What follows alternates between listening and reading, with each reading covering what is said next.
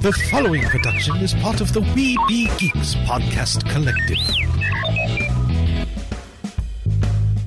This podcast is brought to you in part by the Pop Insider.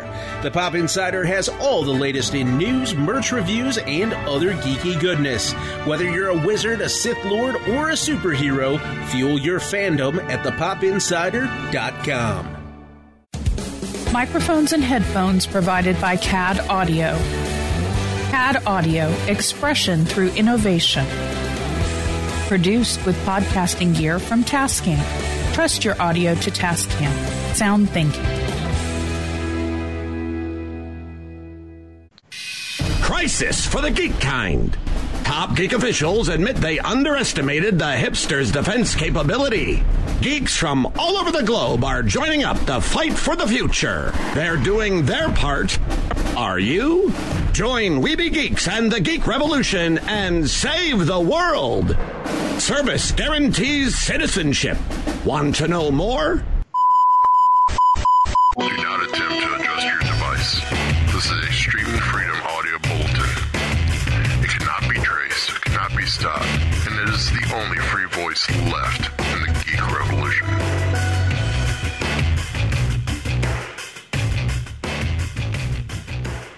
Meanwhile, across town at the home for the mentally deficient.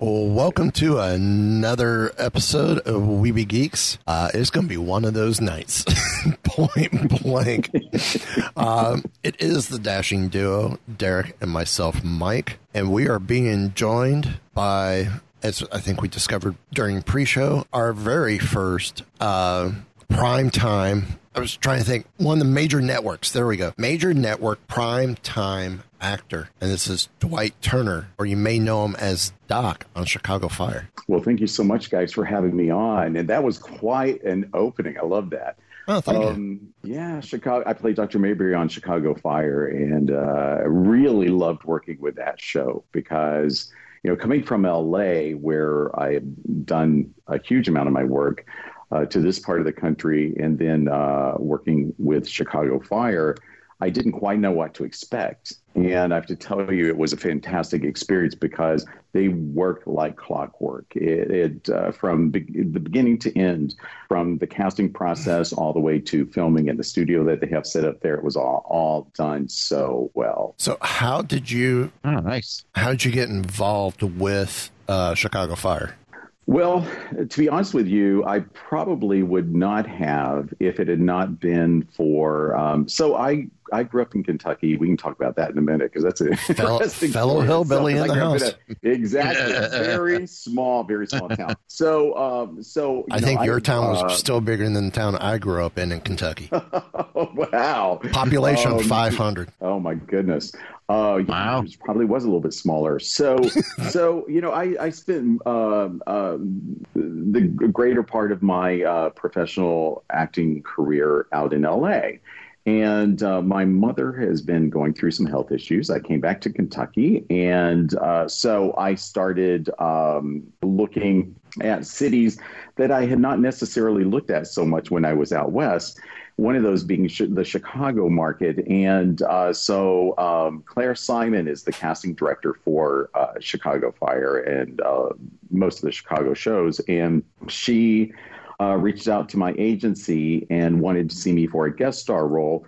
I was not able to attend that audition, unfortunately, because I had a conflict. And so I sent a self-tape. And then what happened was 2 weeks later, she contacted my agency back again and said, we want to see Dwight for a co-star role. And my agency called me and they said, Dwight, you are going to Chicago no matter what. No, you're clearing your calendar no matter what because Claire Simon does not call again unless she's interested, and she does not call again 2 weeks later. So I did. I cleared out my calendar, and I went to Chicago and auditioned for Dr. Mayberry and booked it.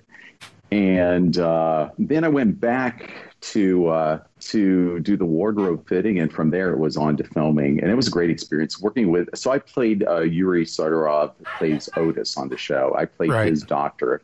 Oh, cool! And he was just the nicest guy.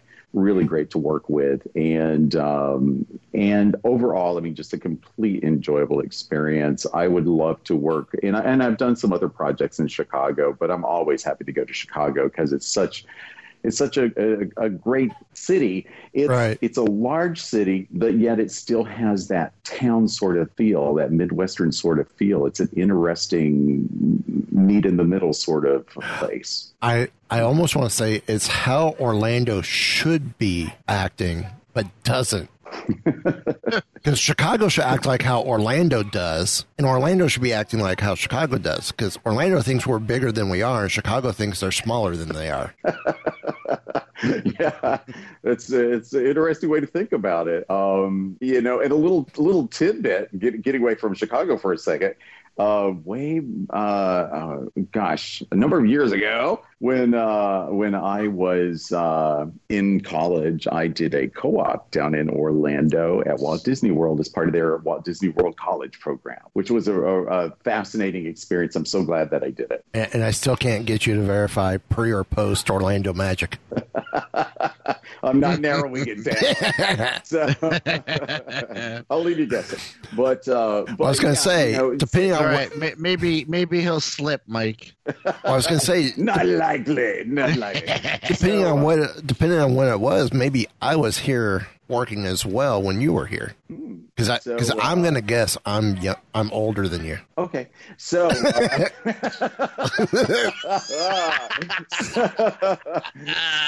but well, you know, done. Besides Chicago, I mean, since I've been in this part of the country, to give you an idea, so one of the things I realized rather quickly in moving back to this area is that you have to be willing to travel, which I love to do. Of course, now we're in the middle of a pandemic, so that can't happen so much. Right.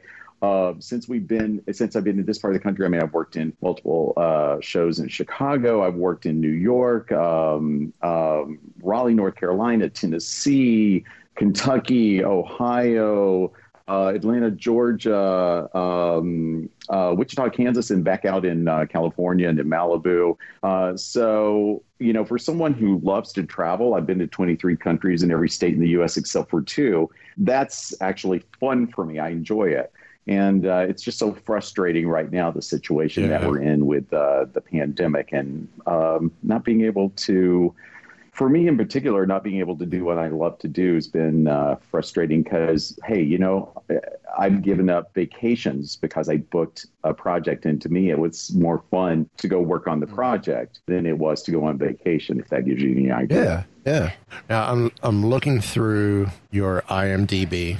And I'm seeing you had guest starred on, or you had a, I'm assuming it's a one episode or one segment role on A Thousand Ways to Die, which was such a great show. I wish it was still around. I tell you, you know, that's so fascinating for so many reasons. And you just never know, you know, sometimes I went to the audition for that and I just was not happy with my audition whatsoever. Usually, you know, I'm a pretty good judge and I'm pretty, you know, feel happy with what I've done. I came away from that one just feeling like, no. And I called up a friend and said, well, I definitely didn't book that. And then I booked it.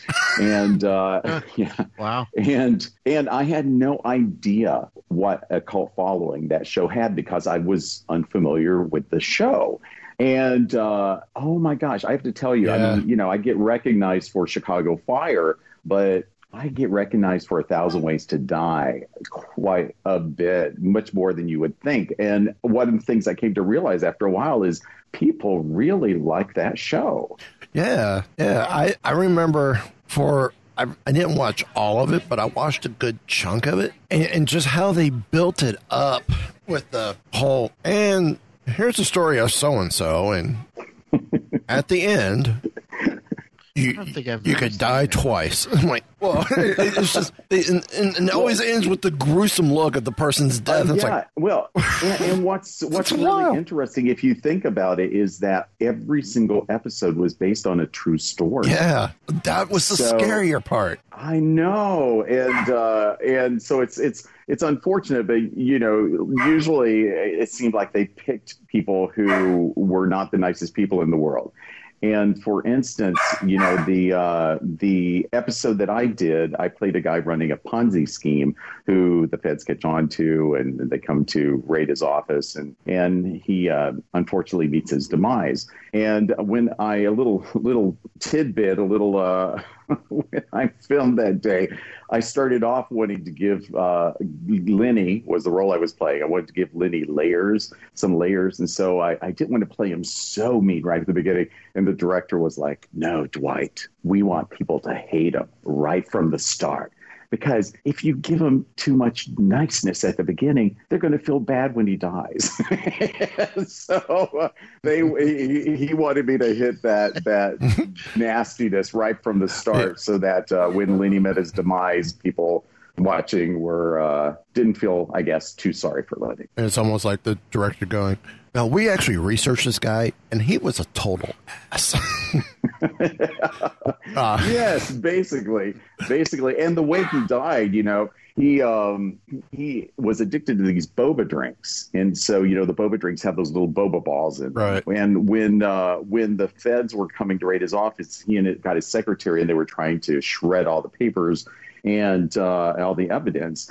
And he had one of those buckyball sculptures on his desk, which is those little magnetic balls that stick together. Yeah. And he got mad and threw it down on the desk. And two of those buckyballs went into his boba drink. And he drank them, not realizing that he was drinking two of them, of those buckyballs. And if he had drank one, he would have been fine. But because he drank two and they're magnetic, they didn't work out so well for him. It's been a while since I've seen that episode, but I almost want to say when he chokes on his balls. But that would have been the type of thing they would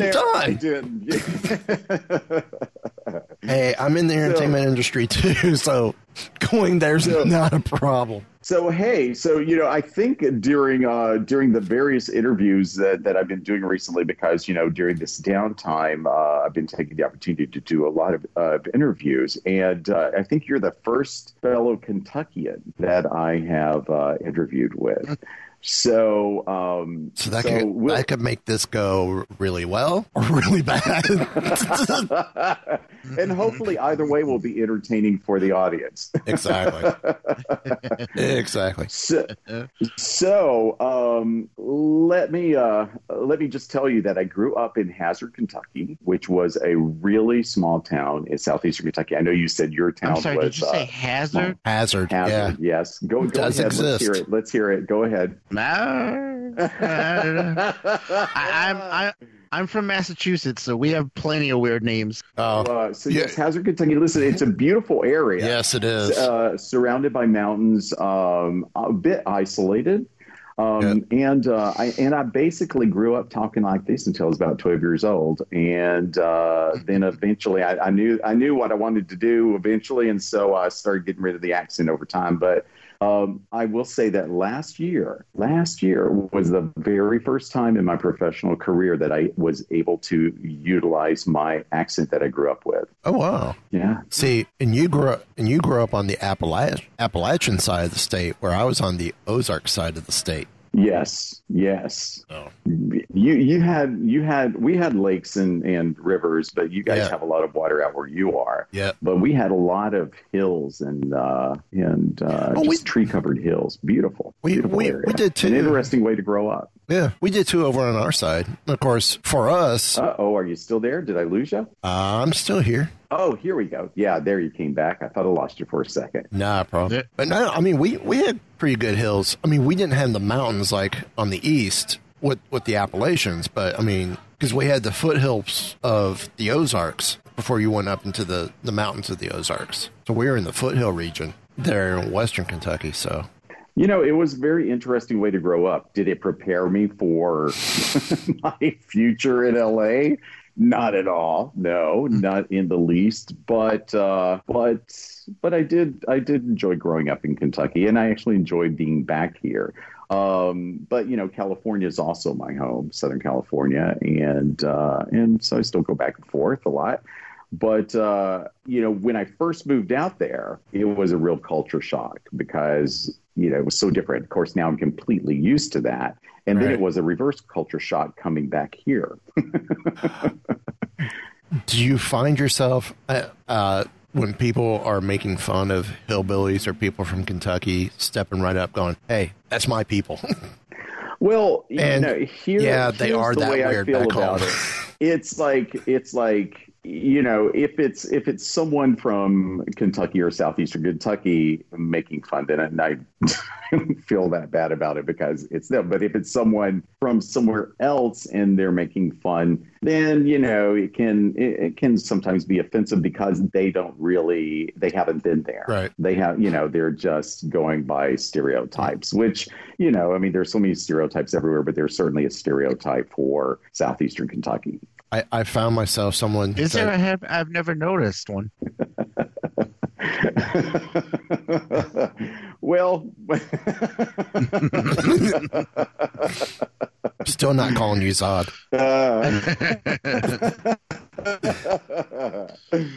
Well, the fun one I have is when people go, "Oh, so you were born in the state of Kentucky? Commonwealth." Thank you very much. Ah, you too, huh? Yeah. It is a Commonwealth. Yep. As is Massachusetts. And I believe as is Pennsylvania as well.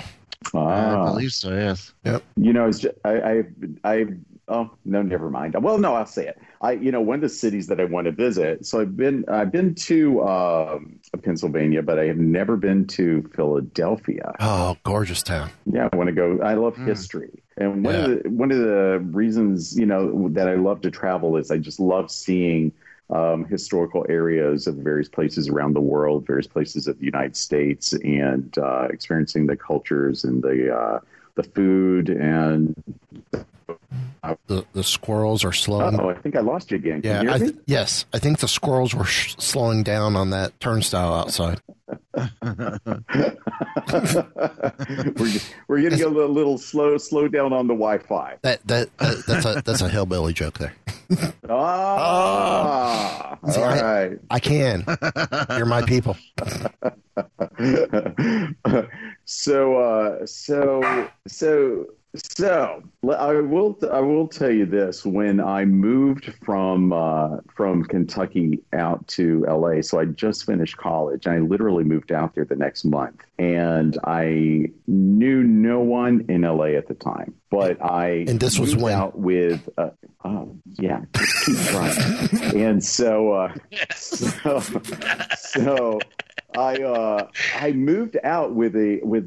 guy that was also graduating from the university, and we had an agreement that no matter what, we would stay for a year. And he moved back after a month. Ah, coward. And so, yeah, exactly. So here I was like, oh my gosh, what do? I don't know anyone here.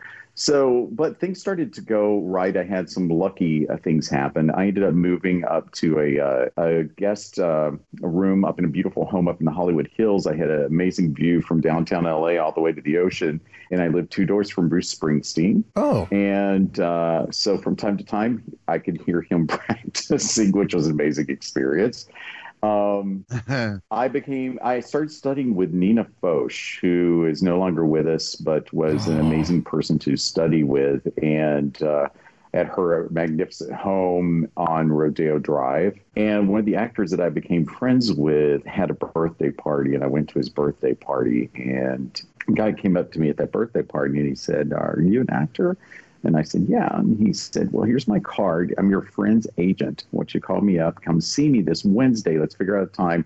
And I'm going to see if I can get you some work." And so I called him up, went to see him on Wednesday. He sent me on my very first professional audition on Friday, and I booked it. And it was for a union commercial. And I was instantly Taft-Hartley'd into the union. So it was a very lucky, very good way to start.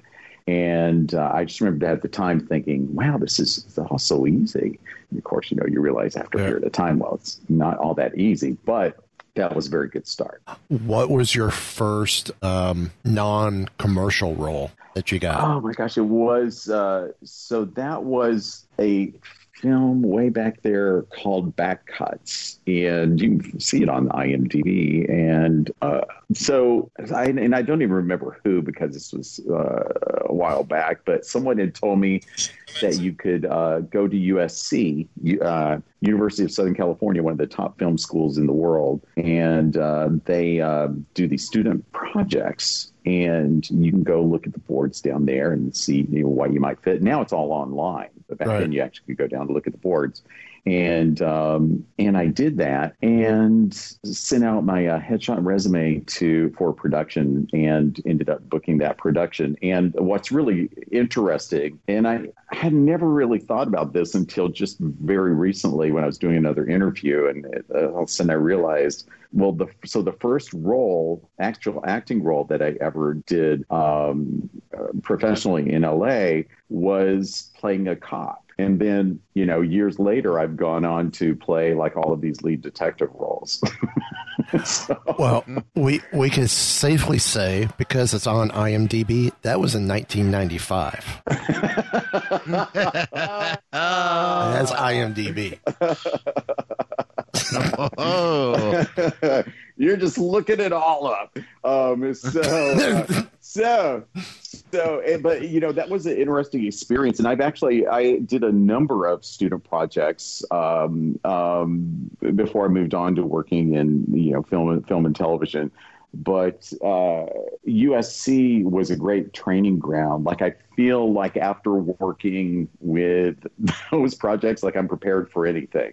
Because, you know, when you work on film or television where everybody knows exactly what they're doing, it's just so easy. It's like clockwork. And you can just concentrate on being the role, you know, on just being.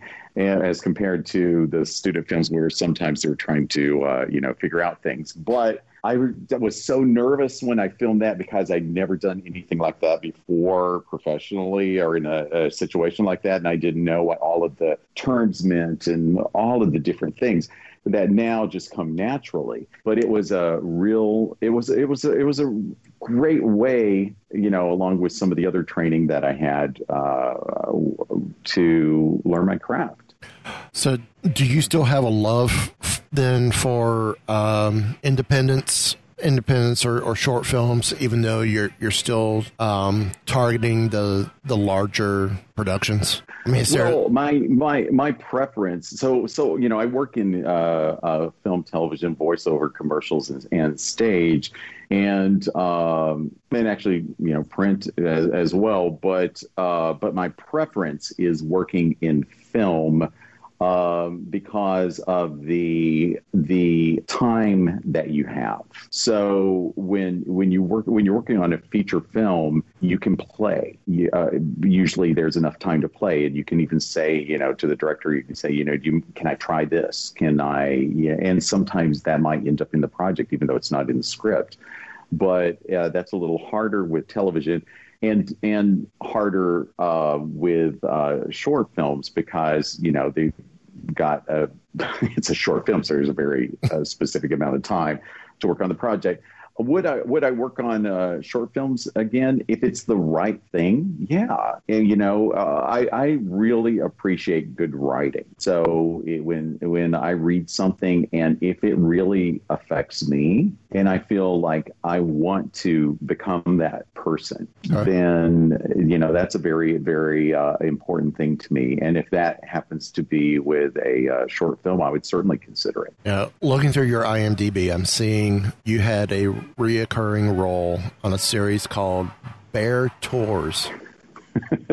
Yes. I was wondering about that one. Okay, this was this was filmed out in LA, and this was with a fascinating group of Japanese actors and directors and producers. And, you know, I do not speak Japanese. And it was a very interesting number of months working on that project. And we still actually keep in touch. Hidetoshi, who stars in the series, he you might recognize him from The Office. He had a role on The Office where he played a doctor.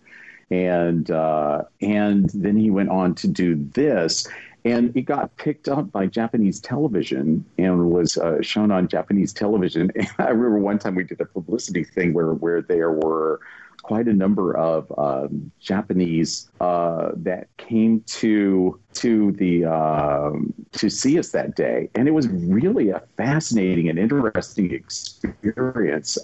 I will tell you that one thing that I learned because of a little bit of a language barrier was that I had to simplify my email messages, because and I think they were doing the same thing, because if not, it could sometimes get a little confusing. But overall, it was a fantastic experience. We had such a good time filming that.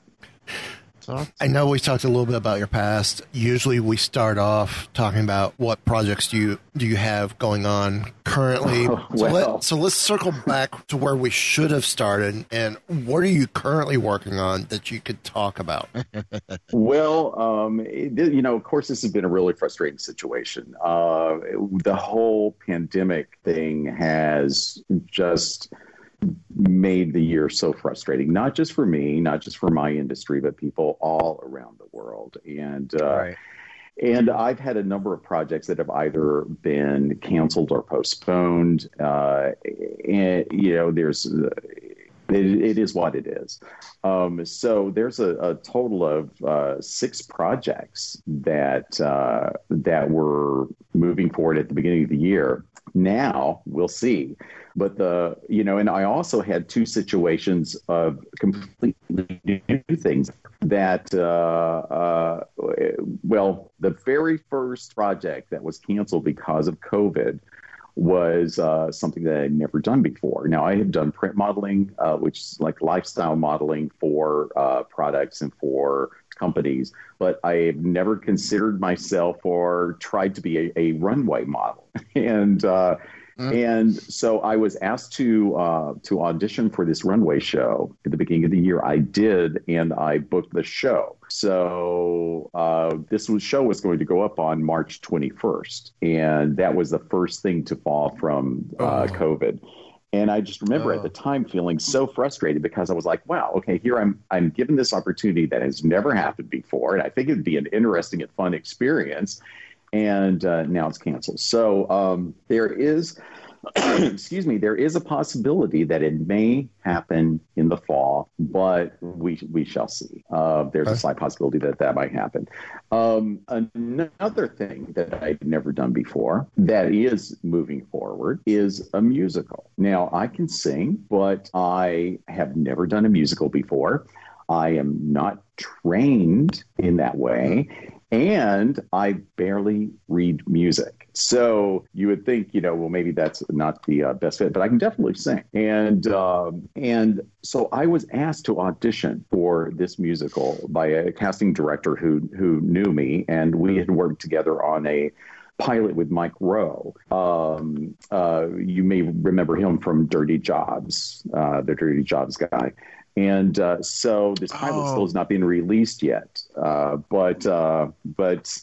I don't know when that might happen, but I certainly hope it does, because they put a good amount of money into it, and it looks like it'd be a very good project.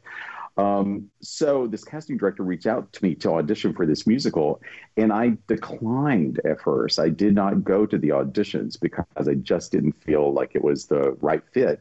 Right. And then he contacted me and said, why did you not come to the audition? And I explained to him what my thoughts were. And he said that he still wanted me to audition. And so I did. I auditioned with him and his musical director, and I booked the lead male romantic role. in this musical. So it's been a very interesting experience, to say the least, because of the whole COVID situation. We have not been able to rehearse in person. So here I am in a completely new scenario. I'm comfortable with acting, but this is completely new to me. And so I'm looking forward to being able to rehearse more in person. We did have one rehearsal recently in person, and we're going to be having more. And I just want to do an amazing professional job for them. And who knows where this might lead. The composer is from New York, and he currently has a show off Broadway, not currently running because of COVID. They can't have the audiences, but he has a show off Broadway. And the writer-director is award-winning, so it's got some weight behind it. And stay tuned. It's called A Day at the White House, and as you can probably tell from the name, there are some political aspects to it. And it's very well written. So so stay tuned. We'll see where that goes. We're going to do, by the way, on that a cast album. And then we're going to do a live radio version of it. Oh, wow. And then from there, when audiences can come back, we will put that up. And then who knows, if it could go to New York eventually, that would be fantastic. Another thing is I worked on a teaser for a feature film, and that feature film has been delayed because of COVID. There's a series that I'm involved with that stars a very well-known star of a couple of other series.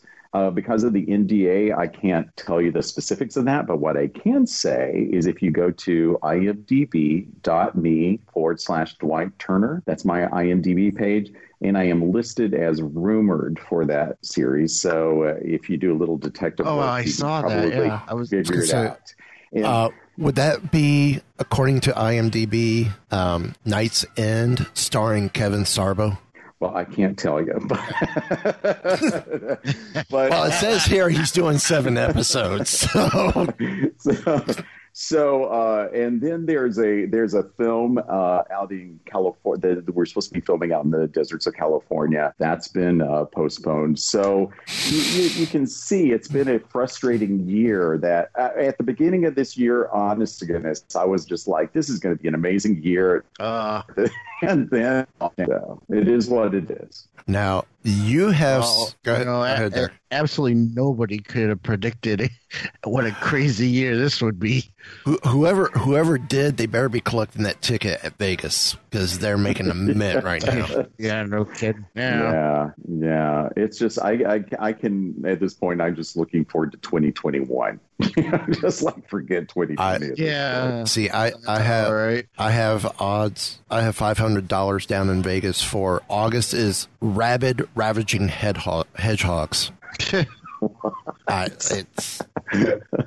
figured it. Well, with this year, anything is possible. Well, here's a little. I guess you're not too far away from the possibilities. Yeah, it's been a wild and crazy ride so far. All right. Sure. Here's a little fun fact. Today was the night we're recording this. Was supposed to be the opening ceremonies for the Olympics. Oh, that's right. Yeah. Wow. Yeah, but they, some things are still going to happen. Supposedly, we shall see. Supposedly, the Derby. Of course, I'm thinking about that because I'm near Louisville, Kentucky. But the Derby is going to happen in the fall with a very limited audience. Yeah. Which is going to feel so weird that it's not in May like it traditionally is. That first weekend in May. Yeah. That's one thing. It doesn't matter where I'm at. If I'm not home, I record it so I can watch it when I get home from work. And then you have to block out the news because if you don't want to hear it. I do. I go on Derby silence on Derby Day. I really do. Or if I am at work, it's like, oh, come on, show's got to end now because it's almost called a post. It's almost called a, come on, end show. Boom. Okay. They're at the post. Now have you ever gone? It's a dream. Oh, that is a major bucket list. I want to go. Oh. I've been by Churchill many times. Oh, that doesn't count. I know. So, I want to go see a race. You have to make it happen in the coming years. I want to go to a race. It is a fascinating experience. It truly is. And it's one of those things that I think, people should do once because it is such a fascinating experience. And, it's like there are various experiences where they, you want them on your bucket list and want to do them at least once. And sometimes they can be completely amazing. Like when I went to Comic-Con for one of the films that I did, that was just such a fascinating, and I know you guys will appreciate that, right? Yeah. Comic-Con, which San Diego, this weekend this weekend was supposed to be Comic-Con. It was supposed to have started Wednesday. They've been doing Comic-Con from home though. Yes. So what happened to me, I had never been to Comic-Con before, and I didn't really know a huge amount about it. And I did, back when I was doing these student films, so I did student films with USC, Loyola Chapman, UCLA, and I did one for CSUN, which is Cal State Northridge. And they have a nice film school, but it's, let's face it, UCLA is like top in the world. So the others that I named are like majors. Northridge has a nice program. I did this film called Out Sorcery about a sorcerer that gets outsourced. And I played the mean boss that outsources him. So, and I know from what we've been talking about, it sounds like I play these mean characters, but I do, some of them are mean, some of them are nice. It just depends. Like Dr. Mayberry was a very nice character. I just got to ask real quick, how old were you when you first started playing these mean characters, and what year was that? I don't recall. So I did this film Out Sorcery with these undergrad students, and it ended up premiering at Comic-Con, and we did a panel at Comic-Con, and it was nominated Best Humor Film. This was in 2011, and it's going the wrong direction. It was a complete shock because it was just so unexpected, and they VIP'd me for the entire week. Oh wow! And I went to Comic-Con, and by the end of it all, and attending all the parties and all the stuff that was happening, I was exhausted. But it was an unforgettable experience. It was so much fun. And you thought moving to LA was culture shock? Well, I will say you're not too far off from the truth, because moving to LA from Kentucky was a culture shock. Moving back to Kentucky from LA was a reverse culture shock. Going to Comic-Con and not really knowing what I was getting myself into was a culture shock. And you can smell that culture shock. People can only really understand if they attended Comic-Con. It's an experience like no other. Yeah, that's on the bucket list for us for sure. Neither been. Yeah, it's and go to the one in San Diego, because I talked to people who've attended some of the others, but have also attended San Diego, and they're like, every single person is like, nothing compares to San Diego. I want to say I haven't been to it, but from what I've been reading, slowly New York Comic-Con is making its way up. All right. So that's. Now, you talked about doing some voice acting as well. And I read on your IMDb that you are one of the few people to have played the Green Lantern. That is correct. I was going to mention that. Yes, sorry, Doc. I was Green Lantern for Six Flags, and it was a fascinating experience, and you who doesn't want to play a superhero? Seriously. Right. I mean, it's and to get to use that baritone in the voice and do that, it's so much fun. Yes. And, so which Green Lantern were you? The traditional Hal Jordan or? Yes, I was the traditional Green Lantern. And so this was for a show at Six Flags, and at the time it was one of the most advanced and costly shows that had been done like that. Yeah. I did not get to see the show in person, but I do have a tape of the show, and you can also find it online. But I had friends, though, who did see the show, and they were like, it was the most fascinating thing ever, because this stud guy would come out dressed as Green Lantern, and he would be doing all this stuff, and then every once in a while he would talk, but it would be your voice.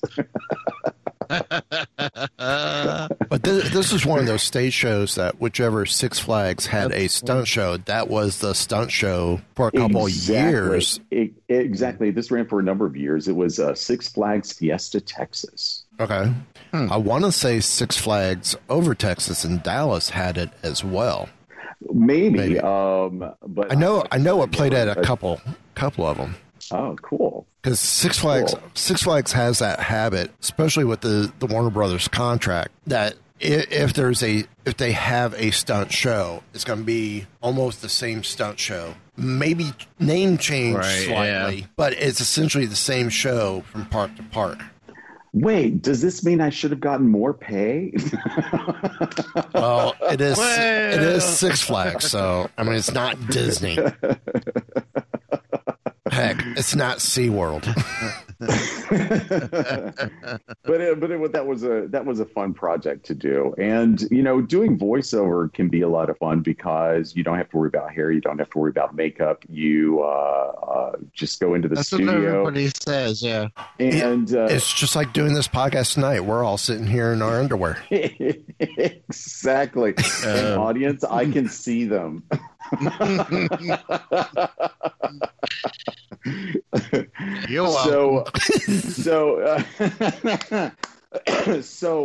tell you about that particular project. Usually when I do voiceover, I'm in the booth all by myself. But in that particular instance, there were periods of that where I was in the booth by myself, but there were also periods where they brought all of us in together. And we did some group stuff. And that was an interesting and fun experience because that doesn't happen a lot in voiceover. It's usually you and the mic. And that was also enjoyable because, you know, I've had various things happen in my career where, you know, you meet someone and then like 2 years later something happens from it. And it's just one of those unexpected things, but always welcome. And in this instance, I ended up getting that project because of a friend of mine, and through him getting to meet the people involved with casting that project. So you just never know in this industry, and you know, it's a very nonlinear industry. Like 2 and 2 does not always equal 4 as compared to other industries, like, you know, learn to become a doctor or something like that. But it's so much fun. That's because of Common Core. Right. That's because of what? Common Core. Tell me about that. Having my daughter 10, there's been this thing out there in education. Like, we grew up 2 plus 2 equals 4. You put on top of the other 2. And it's 4. My nephew showed me this, and I looked at it, and I was like, what? Yeah, now it's like, you have to solve 2 plus 2 equals 4, and you have to do it in 7 steps. Guys, what? Oh, yeah. This is what, okay, I'm going to tell you a little tidbit here, a little something interesting. Math is my worst subject, and guess what I did for a number of years? Math teacher? Accountant? No, I did payroll for Warner Brothers Studios. Oh, so we're still waiting on our check. Okay, good luck. So here you have someone who is, I mean, that's my worst subject. And I was doing payroll for a major studio. Now, I went on some years later to actually do online production for Warner Brothers. And that was more oriented towards me. It was a fantastic experience. And I oversaw a number of online shows for them. But the only downside to that was that I was not able to pursue my acting during that time. And, you know, that's unfortunate, but I made a choice. And eventually I realized that I really, really missed the acting. And that's all I do now. I absolutely love it. Awesome. Derek, you got any other questions? Well, no, now that you took the Green Lantern thing away from me. Oh, I'm just kidding. Well, that's the way the lantern ring powers down. Yes. Yeah, sure. Well, thank you guys. I have to say this has been fun, and yeah, you've been a lot of fun too. Yeah, now I just I would hope someday to hear that the two of you went to Comic-Con and attended Comic-Con, and I'd love to hear your thoughts on that. It may be happening. Well, if it ever happens. Well, it'll happen. It's just a matter of when, because, and Derek, I'll fill you in on that later. We talked about it briefly before. Just make it happen. Oh, and let me tell you this. If anyone wants to reach out to me, you can find me on DwightTurner.com. And take my final question away. Oh, how do we look up?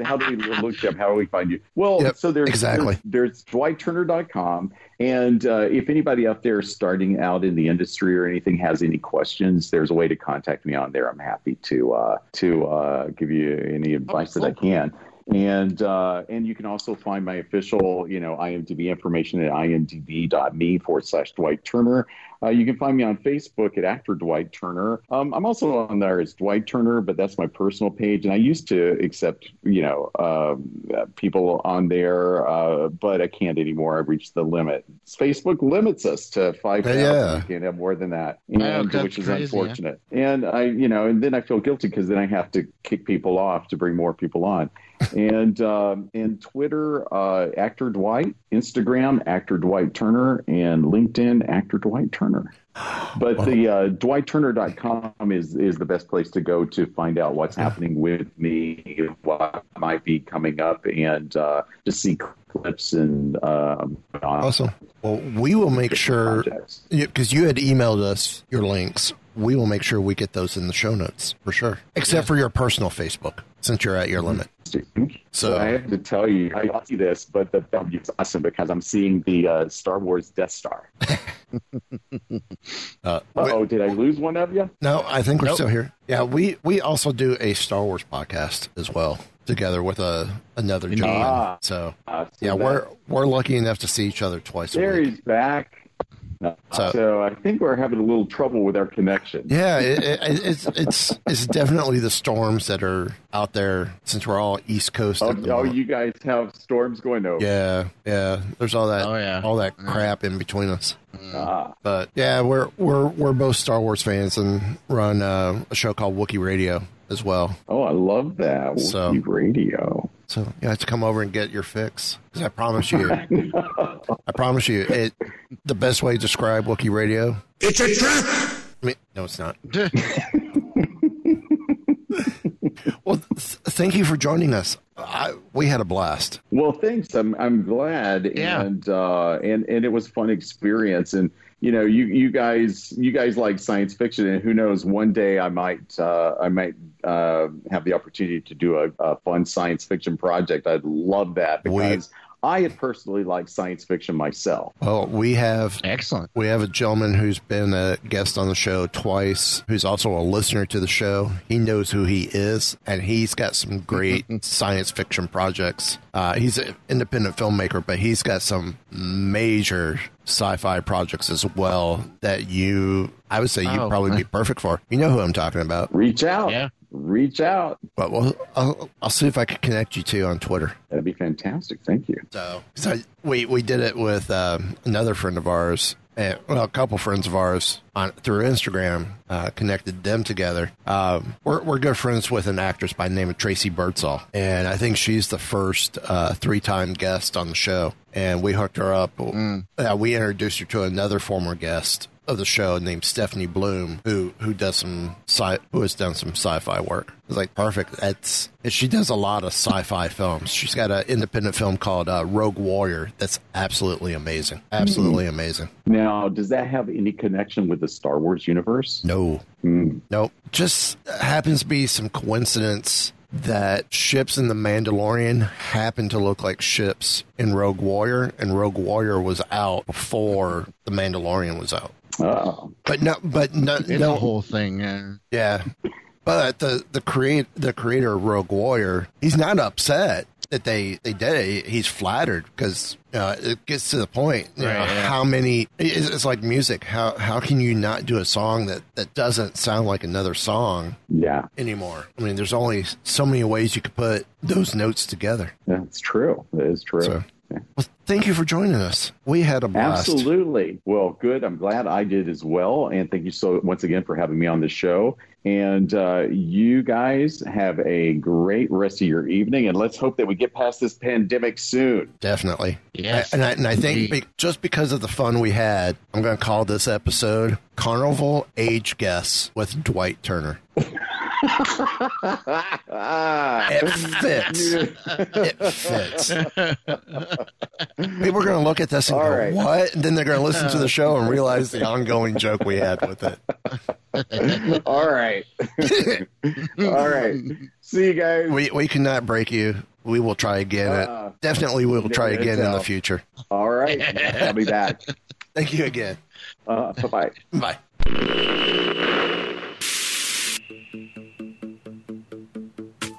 Hi, Geeksters. I'm Kylan. And I'm Ken. And we're Geek Watch One. Are you interested in TV, movies, comics, games, and conventions? Everything from Trek to Wars, Marvel, to DC, D&D, to WoW, Whovians, to the Hulksters. Then your search is over. We are the geeks you're looking for. Geek Watch One is available at kylanandken.podbean.com. You can also listen, subscribe, rate, and review on iTunes and Stitcher. Just look for Geek Watch 1. And you can interact with us on Facebook, Twitter, and Instagram at Kylan and Ken. And remember, no matter where you go, there you are. And welcome back. We're going to say thank you again to Dwight for coming on. That was a fun interview. Even with our ongoing joke to get him to see if we could break him to tell us his age. I'm glad he seemed like he had fun with that as well. It wasn't taking us too serious about it. Yeah, he was good too. Yeah, at dodging it. Oh yeah, he was. I think he's might have been asked that once or twice before. Mm. So, before we get any further, I'm going to say, hey, check out the homepage, webegeeks.net. Check out our web store where you can buy sweatshirts, hats, T-shirts. Check out our partners at Biddy Boomer. Use the code WeBeGeeks for 15% off your purchases. Hulk Biddy Boomers on pre-order. It looks sweet. Nice. It looks sweet. Also, to check out Heroes and Villains. They got some new stuff out. They got a new Rebel Scum line, or they've added to the Rebel Scum line. That looks amazing. Also, too, as you heard at the top of the show, we are the proud podcast partner of the Pop Insider. As is Mighty Marvel Geeks, Wookiee Radio, Keepers of the Fringe, New England Society of Geeks, and Geek Watch One, and soon DC Superpowers Podcast and Adventures in Geek. So we're going to have, 8 shows highlighted each week from them at most 8 shows. So that's a good thing. Mm. We are happy to have been with them. At the time of recording, they released the 11th weekly roundup. We've been with them 11 weeks. It's great. I never realized. Really? Yeah. And I was told. Wow. I was told we are one of the top 3 stories every Friday when it drops. Nice.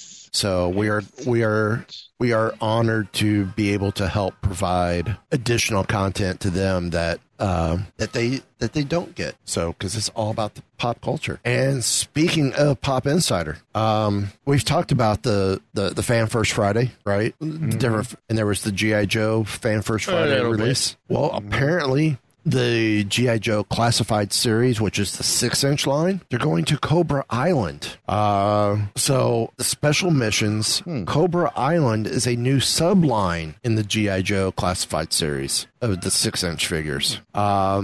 The surprise debut of the new collection at Target comes a week after Walmart opened pre-orders for the first wave of the Retro series, which look great. As much as I would like to get the Retro series, I don't get me wrong, I still like the 3 3/4-inch stuff, but I'm even with Star Wars, I still love the 3 3/4-inch, but I'm almost becoming the 6-inch figure guy.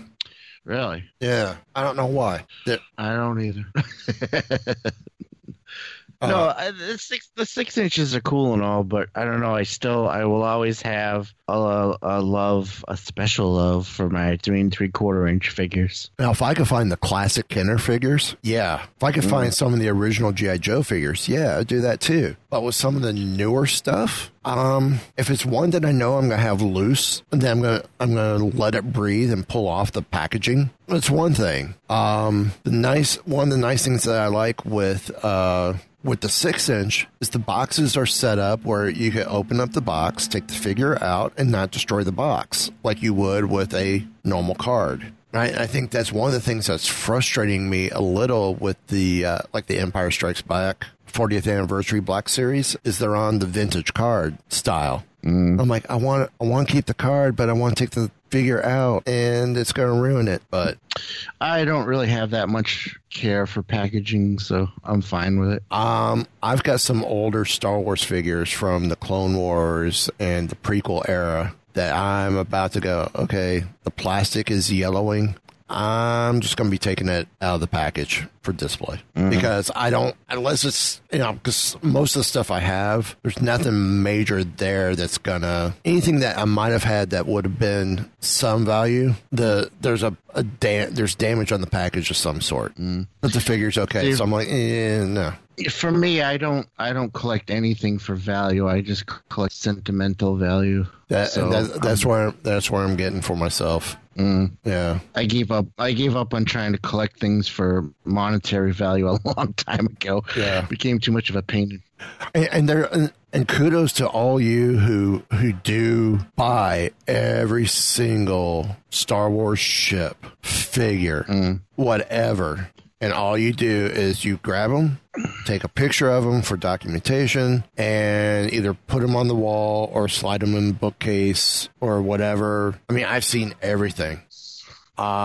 I can't do that. I mean, I may be that way with the comics, but with the toys and the other stuff, I can't do that. I pick up what draws my attention. Me too, yeah. I mean, if you look at my wall, I've got some Astromechs that were bought at Disney that are still on their cards, and I have them on the wall. I have a Dr. Aphra on the wall. I have an R2-KT on the wall. I have my two... Stitch characters on the wall. There's a third one I'm missing. Actually, there's two I'm missing. There's a variant Yoda and a General Grievous that's done by where it's Stitch as Grievous or Stitch as prequel Yoda that I don't have. But I do have the Emperor. I have the OT Stitch as OT Emperor and Stitch as OT Yoda. But I love Astromechs. That Astromechs and Wookiees are definitely something. And then did you see that? Did we talk about it last week? The 501st 3-pack with Echo 5s and Jesse? No. There's a Hasbro. It's a 501st 3-pack, and I just of ARC Troopers, and it's Jesse, 5s, and Echo in their ARC Trooper armor because they're the three remaining survivors from the recruit class. Well, from the episode of Recruits, I think that. Was that season 2 when that aired? Are you that I'll far? I'll let you know when I get to it. Okay. I think I haven't gotten that far yet. It's either season 2 or season 3. Anyway, they did those three in their ARC Trooper armor with the fight. I'm like, I got Rex. I got a few other clone command ARC Troopers, whatnot. Maybe that's a new display I may do.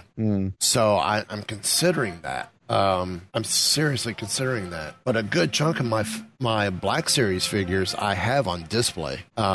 I only have a couple that are in a box that are still in the box. That's my Afra, my R2, my original R2. I think it's the first R2 in the red line. I'll have to look. It's not the blue line. Maybe it is blue line. It's either red or orange. Actually, it may be the orange. Now you sound like you're describing subway stations. Well, there's three different lines in the Black Series prior to what the new packaging is. There was a blue line, an orange line, and a red line. And basically, it was a black box, and the sides and the front striping was either blue, orange, or red. See, all of that gets to be too much for me. I don't... Right. I never pay attention to any of that. But I just see what I like and pick it up. But you know me, I love Afra. I love that trio, Afra, BT, and Trips. I'm missing Trips. I believe you mentioned that, yeah. I'm missing Trips from the Black Series. But I'm, again, Astromech fan, so I have R2. I missed out on R5. They've done some others in Black Series, and I've missed out on those. It's just like Target is going to be carrying some stuff of Galaxy's Edge. Like a Galaxy's Edge Millennium Falcon that comes with Hondo and Chewie and a bunch of porgs, selling for $400. Wow. It's sold out within 3 hours on Target when it was pre-order. But they have a Black Series DJ Rex, which at Disney you can only get them in a 4-pack, or it's an individual pack. I would love to get it so I can have it separate. All right. It's sold out at the moment, and because of what it is, it's instead of the normal $20, it's $25. Still worth it. For those who don't know, DJ Rex is actually Rex the pilot from the original Star Tours. Oh, right. Well, in Galaxy's Edge, whatever ship he was on crashed. The owner of the droid depot refurbished him for Oga, the cantina owner, and turned him into a DJ for the cantina. So, like, okay. Anyway, getting back to G.I. Joe. New line, special missions, Cobra Island. It's a new subline. And it comes with the individual figures include Cobra Island versions of Roadblock. So now we got 2 Roadblocks out there. Mm-hmm. A Cobra Trooper. Very cool. Which I'm looking at this, and it almost looks like, since he doesn't have the helmet on, the Cobra Trooper almost looks like a Beachhead sculpt, but it's a slight, it almost looks like Beachhead. It's hard to say for sure, but it looks like the vest are possibly removable. So I think if we took the vest off and you take the side holsters off the legs of Beachhead, it's the same figure. Because that head sculpt looks almost identical, dude. It's hard to tell. Yeah, but we're getting Beachhead for the first time, and we're getting a Cobra Trooper for the first time. And this Cobra Trooper looks amazing. I still want the 3 Cobra Commanders though. Oh my God, that stuff looks the Supreme, Serpent Supreme Cobra Commander and the other 2 Cobra Commanders look amazing. They really should have jumped on all of this earlier. I thought I didn't realize how expensive it would end up getting. You could. I think you can still order some of it through Hasbro Pulse. Yeah, you can, but some of them are higher in price now, unfortunately. Even on Pulse? Because the Cobra Commanders, I think, are $25 each, because I think they're exclusive to Pulse. Yeah, but the other stuff, I want all of them. Well, the Supreme Cobra Commander, the Snake Supreme... Serpent Supreme Cobra Commander is in a gorgeous packaging box, which would be a heartbreak to pull them out of the box. But you have the right display. You leave them in the box, put the other 2 Cobra Commanders with the box open, and you can do a nice look. Anyway, on top of that, additionally, we get Baroness with a Cobra Coil, which is the motorcycle, which marks the introduction of vehicles into the 6-inch G.I. Joe line. Mm-hmm. So that's the other thing with the 3 3/4 inch. You can do the vehicles more than. Like, there's no way they're going to do all the cool vehicles for the 6-inch. Right. Well, as we talked about last week with the retro line, the All-Striker and the Hiss Tank. Mm-hmm. So I'm waiting for Shipwreck in either series. I want Shipwreck. I'm sure he's coming at some point. There were a few others that I liked. Who are some of my other favorites? I loved Clutch. Yeah. Of course, he drove the vamp. I used to love Spirit. Spirit was great. Wild Bill was awesome. I loved Wild Bill. Who was the radio guy? Communications guy. Dial Tone. That's it, yeah. Who's played by who they make him Moroccan in the movie, which was cool. But no, I love Dial Tone. Always found interesting the one guy who was the medic who used Aikido was his fighting style. Doc? Not Doc. Or Lifeline. Lifeline was a pacifist, so... Yeah, it was Lifeline. He used his martial arts was Aikido, which is where you use your opponent's energy against him. Mm-hmm. So, yeah, this stuff looks great. Also, too, all these stories tonight are coming from Pop Insider. Hasbro unveils Hellfire Club set and X-Men Legends. And I'm going to say more because they also introduced a 20th anniversary Marvel Legends line. And it's the first time we get the sculpts that look like the actors who portrayed the characters in the X-Men series. Mm. So you get Wolverine, you get Magneto and Xavier, and you get Mystique. And Mystique, it's the sculpt based on Rebecca Romaine. Obviously, Hugh Jackman, Ian McKellen, and Sir Ian McKellen, and Sir Patrick Stewart. But they also have where you can swap the heads out of Xavier and Magneto to the Fossbender and McAvoy heads as well. So, so with the Marvel Legend, not only with the 20th anniversary stuff, you're also getting the biggest reveal out of this was it's going to run about $80 on Hasbro Plus. The Hellfire Club inspired set, which comes with Sebastian Shaw. Cool.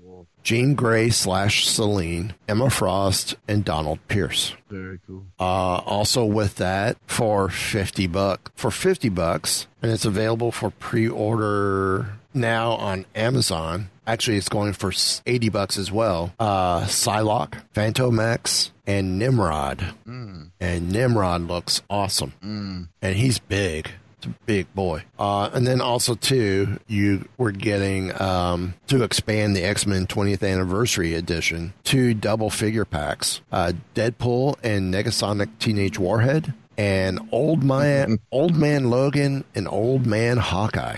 Yes. That's cool. I'm not that concerned about the Logan, but man, I would love that Old Man Hawkeye. Oh, I want the Old Man Logan. Old Man Hawkeye looks like it came directly out of Ethan Sachs' book. Mm. It just looks great. These are awesome. To continue on, I would do my daughter a disservice if I didn't bring this up. For you Harry Potter fans out there, there is a House Cup competition game that's now available. It's a board game. It's the newest title from USopoly.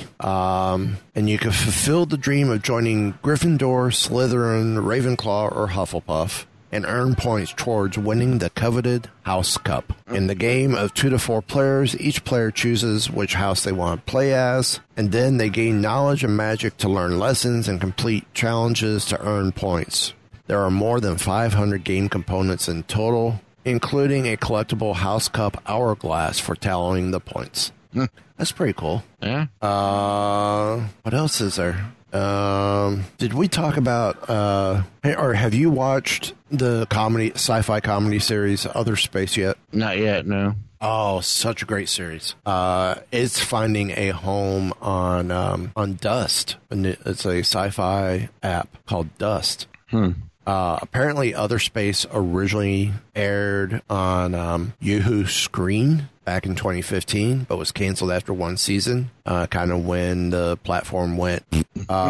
So the series takes place in 2105. I see what they did there. And follows a young, inexperienced, and highly flawed crew as they embark on a routine exploratory mission that goes terribly wrong. It was an interesting show. It was pretty decent. It was done by director Paul Feig. And then they have a San Diego Comic-Con at home is this week. Here are the must-have exclusives. Is the OP is a board game company, and their exclusives are games as Monopoly Goonies Edition and Scooby-Doo's Escape from Haunted Mansion and a SpongeBob SquarePants Trivial Pursuit. Capcom has Pins, P-I-N, in case I have an accent, or Pin. Okay, Pins, not Pens. Pins. And they're exclusive. You had the Pin Fighter series or the Monster Hunter series, and it's Mega Man Robot Master series includes the Dr. Willy Pin in this set. Symbiote Studios has an Optimus Prime plush. It's available. Mondo Virtual Booth has a bunch of stuff. They say go to their website mondoshop.com each day for all their exclusives. Amazon has something where you go for the boys, and you could get free swag as long as it. Really? Yeah, I haven't checked today to see if it's there today. Time Machine Nations has a gorgeous blue Godzilla figure and some Dragon Ball figures. Oh, wow. Icon Heroes has Captain Picard, Commander Riker doing face palms. Mm-hmm. Yeah. Also, too, is a No Ghost pin and Vampironica, Archie Comics Vampironica statue, and Helmets of the Top Gun pin set. Rock Love Jewelry has a bunch of Star Wars jewelry launching. Cryptozoic Entertainment has a Cosmic Dragon ready to, it's limited to 300 figures. Tonk Toys has a Baby Yoda tiki mug. Shot glass. It's actually a shot glass. Diamond Select Toys has the Vinamates, and it looks like in this there's the robot from Lost in Space, a Godzilla, a Rocketeer, and I don't recognize the other two. Hot Wheels has a whole with in conjunction with Blizzard Entertainment as a bunch of Overwatch Hot Wheels cars. So there's that. And this was the other one. Disney shakes up their movie calendar. Mulan loses its release date. After being moved a few times, and the most recent was supposed to be August 21st. The movie has been delayed indefinitely. Just throw it on. I understand it was supposed to be their big movie. At this point in time, Disney Plus it. Yeah, really. On top of that, it's not the only thing to be switched up. The Avatar and Star Wars sequels have been pushed back a year. Mm-hmm. Hey, look, Avatar is being pushed back a year. All their movies are being pushed back a year, and it's not because of James Cameron this time. Mm-hmm. So now Avatar 2 is set for December 16, 2022, 3, December 20th, 2024, and Avatar 4, if we make it that far, to December 18th, 2026. And Avatar 5 for 2028. I don't think we're going to get past 3, personally. We'll see. 2's going to happen. 3, I think, is going to be pushing it. Now the new the next Star Wars trilogy will start its journey around Christmas every year, starting in 2023. So they're going to stick with Christmas. Good. I think for the newer stuff, for the Disney era, they have proven for the Disney era Star Wars, Christmas fits. I agree. Especially since they're pushing Marvel into the summers. Right. So not everything is off the calendar for this year, though. New Mutants, which is supposed to be out August 28th. Of course, their Comic-Con dropped like a 5-minute clip of the film, which looks amazing. Mm-hmm. Because of this new clip, I'm kind of looking forward to this film. I'm not excited. Really? But it's got my interest. Yeah, I'm still interested in seeing this. Whether or not it'll be any good, we'll see. But you know me, I've been hesitant. But this new footage has caught my interest. I'm not at the excited part stage left yet. Maybe it's because I'm still gun shy from DC and previous Fox-owned Marvel properties. The personal history of David Copperfield's been pushed back. Also to August 28th. Oh, no. See, I'm still really not even sure what that movie's about. Me either. I don't even know. Because I don't think it's based on David Copperfield, the magician. I think it's based on the David Copperfield story by Charles Dickens. Oh, yeah, probably, yeah. Let's check IMDb, shall we? A modern take on the Charles Dickens classic tale of a young orphan who is able to triumph over many obstacles. Boom. Called it. Hate when I do that. I was going to say, there's no way it could be about the magician. Death on the Nile has been pushed back to October 23rd. Black Widow now November 6th. Soul, November 20th. Free Guy, December 11th. And Steven Spielberg's adaptation of West Side Story, December 18th. So, what do you think about that? Not surprising. I agree. Some of the stuff like you said, they should just like Mulan, release it on Disney Plus. I mean, even I'd say even New Mutants now, just release on Disney Plus. Well, and if they want to keep the R rating, move it to Hulu. Yeah, right, yeah. I'd be okay with that. Right. So, yeah, I mean, this whole thing about the virus that shall remain nameless. It's changed. Not only is it changing the world, but it's, you know, how we're doing things, but it is changing Hollywood. Yep. So I guess Hasbro had their Comic-Con booth or panel, because they're showing a on Reddit, someone showing a concept figure for ARC Trooper 5s and its Black Series. Okay, I'm just going to go to share screen so you can see this. There he is. Does that not say take my money now? And why do I not already have this? Also in this too is Heroes of Indoor Set. Okay, this I knew about. I think this is a story that I'm in the process of getting up on the website. But we're going to keep going down. Oh, Obi-Wan in the Mando armor. Oh, wow. That's awesome. That looks nice. That, oh my God, that looks nice. Asajj Ventress concept. This picture is the 3 3/4 inch 3-pack I was telling you about. Got Jesse in the middle, Fives and Echo. They look gorgeous. Yeah, they look absolutely gorgeous. And of course, here's the new packaging for the clone, and each theming on the Black Series and the new Black Series packaging. I think we've got this up on Wookiee Radio and We Be Geeks. So for Clone Wars, they're gonna have one color base. Rebels is going to be another color at the bottom in striping. So each period in the Star Wars universe is going to be color-coded, which I think is pretty cool. Yeah. So yeah, it's now we're just getting crazy with some of this stuff. Wait, Kotar Sith Trooper? That looks pretty sweet. Oh, wow. See that? Mm-hmm. That looks nice. Awesome. I'm just going to leave it. Any final thoughts? Nope. I got nothing left. Such a weird year because of, you know, this technically is the Geek New Year, you know, with San Diego. And it's just so weird. One, it's weird being able to attend this year. And the fun part is they actually have badges that you could put your own name in and download. So I'm thinking about printing them off, printing off mine, because they also have a pet option. So they have attendee, professional, child, exhibitor, and pet. I'm just thinking about making the whole badge for Melissa, Zoe, myself, and my dog, get them laminated somewhere and put them on tag. Yep, I was at Comic-Con for once. Not the actual building, but from home.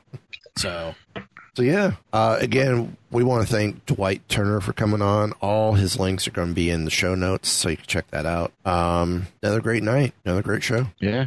Our second We Be Geeks for this week. So we hope you enjoyed our previous interview earlier this week. Yeah, I guess that reminded you. I need show notes for that one, too. David Bigelow was on prior to. That's the show before this one, talking about the Return of the Orca. Which, can't wait. You're going to have to tell me about that because you can actually go see it. Yep. So that'll be awesome. So you said you've got nothing else? I guess not. Nope. I got one other thing to say. Want to know more?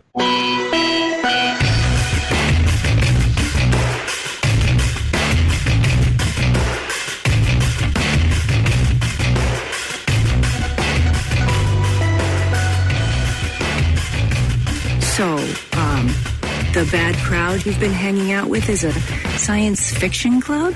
This has been a We Be Geeks production. I've been authorized by Director Fury to use any means necessary to keep you on premises. If you attempt to leave or play any games, I will tase you and watch Super Nanny while you drool into the carpet.